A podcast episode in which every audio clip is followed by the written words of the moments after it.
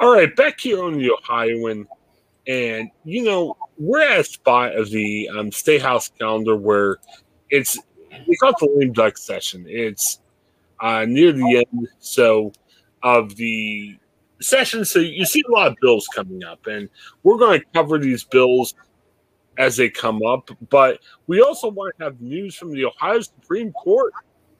Um, you know, we don't know as much about the Ohio Supreme Court as the U.S. Supreme Court, but they do make interesting rulings. And I wanted to talk about one that uh, came through yesterday. Um, to me, Craig, this is a no duh, uh, but I'm glad that they made this ruling. Uh, there was a, um, a court case involving uh, teachers carrying firearms, and the Supreme Court ruled and said, "Hey, you can't carry a firearm as a teacher without extensive police training or 20 years of experience." And I'll be honest, I'd say you need police training no matter how much experience you have. Uh, um, so I, I mean, I applaud the fact that the uh, the court made this ruling, but I think they need to to extend it a little bit further. And to me, it's not even a hey, does you, does this sound like you're Republican or liberal or whatever? I think it's a common sense ruling, and it was a four three decision. But again, if you're carrying a firearm, if you're in the school or even at your house, get some training understand what's happening. You know, it, it just makes so much sense. Yeah, I mean, you know, there's been a lot of arguments going back and forth about whether teachers should be allowed or should be carrying a firearm in the event of a school shooting. Yeah, you know, it's it's obviously very sad that we have to have this conversation at all, but it seems like we're to the point where we do. Um, you know, I, I think there are plenty of teachers out there that are, you know, pro Second Amendment. They probably have their concealed carry license. And, you know, to them, carrying a gun is not a foreign thing. You know, there you can have debates all through different school boards and rural and urban areas in the state, and you're probably going to get a bunch of different answers. But at the end of the day, I'm glad that they at least have sort of their you know the supreme court in the state has their you know a line in the sand saying well if you're going to do this you have to meet requirements. So, because first of all, I don't think a school district should want to give a gun to someone that doesn't have any training or knowledge or experience because maybe they're not comfortable or whatever it may be and, and maybe it's just something that they don't want to get involved with so it's good that you don't have to require everybody but if you're going to have someone in your school building that has a gun it's probably not the bad idea to get training and to make sure that those people are prepared in the event that they were to have to use it. I, I, I don't know that it's a great idea to begin with. I think that's it's up to every school district to make their own decision. Uh, you know, in a, in a lot of cases, I think giving guns to teachers probably isn't a great idea either because a lot of these lockdowns basically render your teachers irrelevant because they're locked into a, a, a classroom and you know, and in most cases, if they have, depending on the system schools have, you're automatically locked in. You're not able to get out of the out of the uh, the room you're in. So some schools have talked have talked about having like someone that works in the administrative office that would be able to come out of the administrative office if need be to address a situation. But then I also think that kind of goes back to a lot of schools have you know police resource officers. It's probably not a bad idea if possible, for every school to have a, a school police resource officer. Um, and a lot of a lot of people have gotten creative over the years. Uh, in Sandusky County, our sheriff has worked out contracts with with various different schools that have wanted one, where they'll pay the school will pay the eight nine months that they're in the school building, and then the sheriff will pay the three months that they're on the road in the summer and it's worked out pretty well. You know, um, how effective are school resource officers? I don't know. I'm sure they're probably better than not to have, but um, it's. I think you know if you're going to go that route, why not have a professional who's trained at in all of those situations to that's wearing a bulletproof vest and that's re- you know ready to you know go in the event that something happens rather than hoping that you train someone well enough, whether it be a teacher or administrator, to execute really almost like a tactical movement if someone were to come in and begin shooting a school. So it's it's it's hard to really say what should happen here. And let me clarify something. I, I wasn't clear when I we first uh, entered the story. Um, we talked about 20 years of experience. They're saying 20 years of experience as a peace officer. So it's okay. not like if you're 20 years of experience as a teacher, you can start okay. carrying guns without training. Um, yeah, I mean, yeah, there's definitely a lot of validity to what you're saying. I think the one thing that we're going to have to progress on as a society is, you know, after everything that happened last year with George Floyd and some of the understanding that we're starting to get about where we haven't done well for people of color over the past and that have kind of been exemplified by you know what happened to George Floyd and everything else like that. Right. You, you, know, there are some schools that say, hey, you know, maybe having a police officer in the school isn't the best idea. And I don't want to contend that assertion because I know every school's different. Right. I, I, think a lot of it has to do with the makeup of your, your kids and everything else. I totally understand that. Um, I, I do think there needs to be some type of presence. And I'll be honest with you, you know, maybe you sit there and say, like we've talked about this with police departments, you know, we need to have we we don't just to have have to have guys that can arrest you or shoot you in an extreme situation.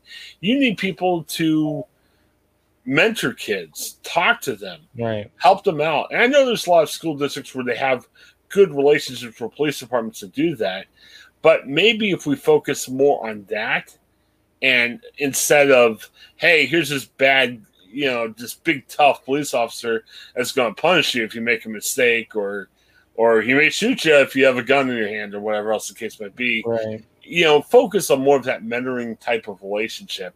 And I know, and again, this is a rural district, so obviously the makeup of the kids are a lot different than inner city school district. But in Galion, when I was the editor out there, you know, they had a really good police officer that she served over the school district a long time. Uh, she was like that advocate that really helped out. Right. And uh, students in the school did, I mean, she wore a police uh, uniform. You know, it was clear who she was, but the schools didn't, the students didn't look at her in that way. And I would advocate more of that type of relationship. Sure. And to be honest, you know, I know schools don't have money, and especially after COVID, but I would feel more comfortable that you have at least one officer, maybe two or even three, depending on the size of your school, that could perform that role. I feel a whole lot better about that than saying, "Hey, your math teacher's armed." You know? Yeah. Yeah, I know it's sometimes easier to have the math teacher being armed, but if something happens in the classroom, it's going down before the you know the peace officer can can get there. But you know what? And, and Craig, I hate saying this. I don't mean to make light of this stuff, but you know, when I was a kid, it was still in the spanking days, you know, where you know we were spanking kids. Not we, not me, but you know, teachers were you know paddling kids and everything else like that. And there was kind of environment at that time where, oh, here's this tough teacher. You know, he's going to pal you, Craig, if you don't get your homework done. Well, what would that be like now if teachers have guns? I'm not saying you know you're going to get shot if you don't get your homework done, but I don't know. I, I don't know if I want all, all my teachers being armed. I, I guess that's what I'm saying. Well, you know, and even a, even if as a district as a whole, I, I don't think you're going to get hundred percent agreement on a teacher randomly, but very well trained and, and everything, randomly being ch- you know armed with a, a weapon because some parents are going to be fine with it and some parents are not going to be fine with it, and I completely understand why both you know both arguments would come to the table. Um, yeah, I you know schools don't have a lot of money. There, are a lot of schools like I think it's foreign when we talk about police agencies that don't have body cameras. I think it's strange when we talk about that. You know, I mean most most body, you know, most police departments I cover have body cameras. But, you know, bigger departments they have to invest more money into it, so maybe they don't do it. And maybe that's the case here where some people just you know, you can't just have one school resource officer for the Cleveland Public Schools. It's just there. It's way too big. You need multiple officers, but again, you know, maybe they just don't have the finances to do that. So, you know, I, I don't, but I, I think I'd rather go with something like that where you have a resource officer. The resource officers that I've done stories on that I've dealt with in our area, they all they're there in the side they're you know they're out there when the school bell rings and kids are going from class to class talking to kids saying hi. It is not you know there's there's no real threatening nature to anything that they do at that school. They respond to bullying they respond to other you know buildings in the district if something happens. Um, they they really they really act as sort of a, a, a liaison between the the public and the, the police department they do a lot of trainings they do a lot of DARE work for drug uh, awareness i mean you know well, how about if we do this? Okay, it's called to defund the police. Nobody realistically is saying take all the money away from the police. They're just saying restructure how we do police departments. Right. So here's a win-win situation that, unless you're really on one side of political angle or uh, of the political party, you should not be upset about. Why don't if we just restructure police funds to say, hey, how much does it cost to hire a police officer? Let's say it's fifty thousand you pay them per year. Well, here, hey, local police departments, you need to take a hundred thousand of your budget, and you're funding two police officers are in the schools. And if it's Cleveland, you know, hey, five hundred thousand, you have ten, or whatever. There's a proportionality based on the size right. of your city and your school. To me, that would just make sense. And now you're starting to restructure the police departments, as you said, Craig yeah, you need to hire someone that understands how to use a gun if, if that happens. But these are people that try to encourage more dare use, try to encourage more. Uh, it's a way of kind of spotting situations. Right. if you see a kid that could be trouble, and I'm not talking about school shooting, a kid that's struggling, a kid, you know, you could talk to that kid, hopefully guide him the right pathway. I mean, that makes sense. Yeah. And you know, even if you're really on the conservative side and say, "Oh, it's defunding our police department," you're saying, "No, we're putting officers in that are going to help your kids." You, right. you know, it, it, just makes so much sense. and that's probably why it'll, it'll never happen. But so, oh well. Well, uh, another issue we tried to solve and we maybe we didn't solve. But um, yeah. But thanks for checking out the Ohioan. Like I said, we've got one uh, free segment a day. So you know we work at paper. Everyone complains about hey, everything's behind a paywall. I can't read anything. Well, with us, look, you get free segment every day. You, will never have to complain about that. We've got another segment if you just subscribe to us. There's information about that on our website. Also, check our sponsors. Hey, yes, if you check our sponsors, they'll help us out. but we're trying to have sponsors that help you out, like Chase Bank. You sign up for an account, use our link, they're going to give you 225 bucks I feel like Mike DeWine, Craig.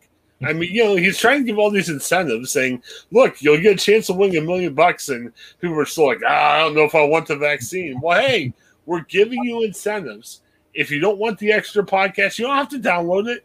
But you know, check our sponsors. Um, you know, they'll put money in your account. So yeah, you know, you don't have to get a shot. You just have to sign up for a bank account. You probably need a bank account anyway, so go ahead and do it. We are the DeWine and Husted of podcasting. Ohio which, one, which one are you and which one am I? I have no idea. probably whoever's shorter is well. Okay, sorry. Can't go a day without making a, a high joke. Oh well. Yeah, we, we have to have DeWine on. There's a lot we got to talk to him about. So it's, it's good. How did we get to DeWine? But no, it's good. So check out the Ohioan. Um, sponsor us, subscribe, and check out our sponsors. And you know what? Share us with your friends. Lots you can do here. Uh, we'll be back uh, with another segment. Have a great day. Hi, I'm Jennifer Mooney. Welcome to what is our new Hope Interrupted podcast based on the work from our book, Hope Interrupted, that I co authored with my good friend Byron McCauley. Hey, Jennifer, you know, I'm looking forward to this podcast as much as I was look, looking forward to writing this book with you. We hope to interview some uh, high impact folks as well as have a little fun. We're going to cover stories of hope. To learn more about our podcast and our book, please visit www.hopeinterrupted.com.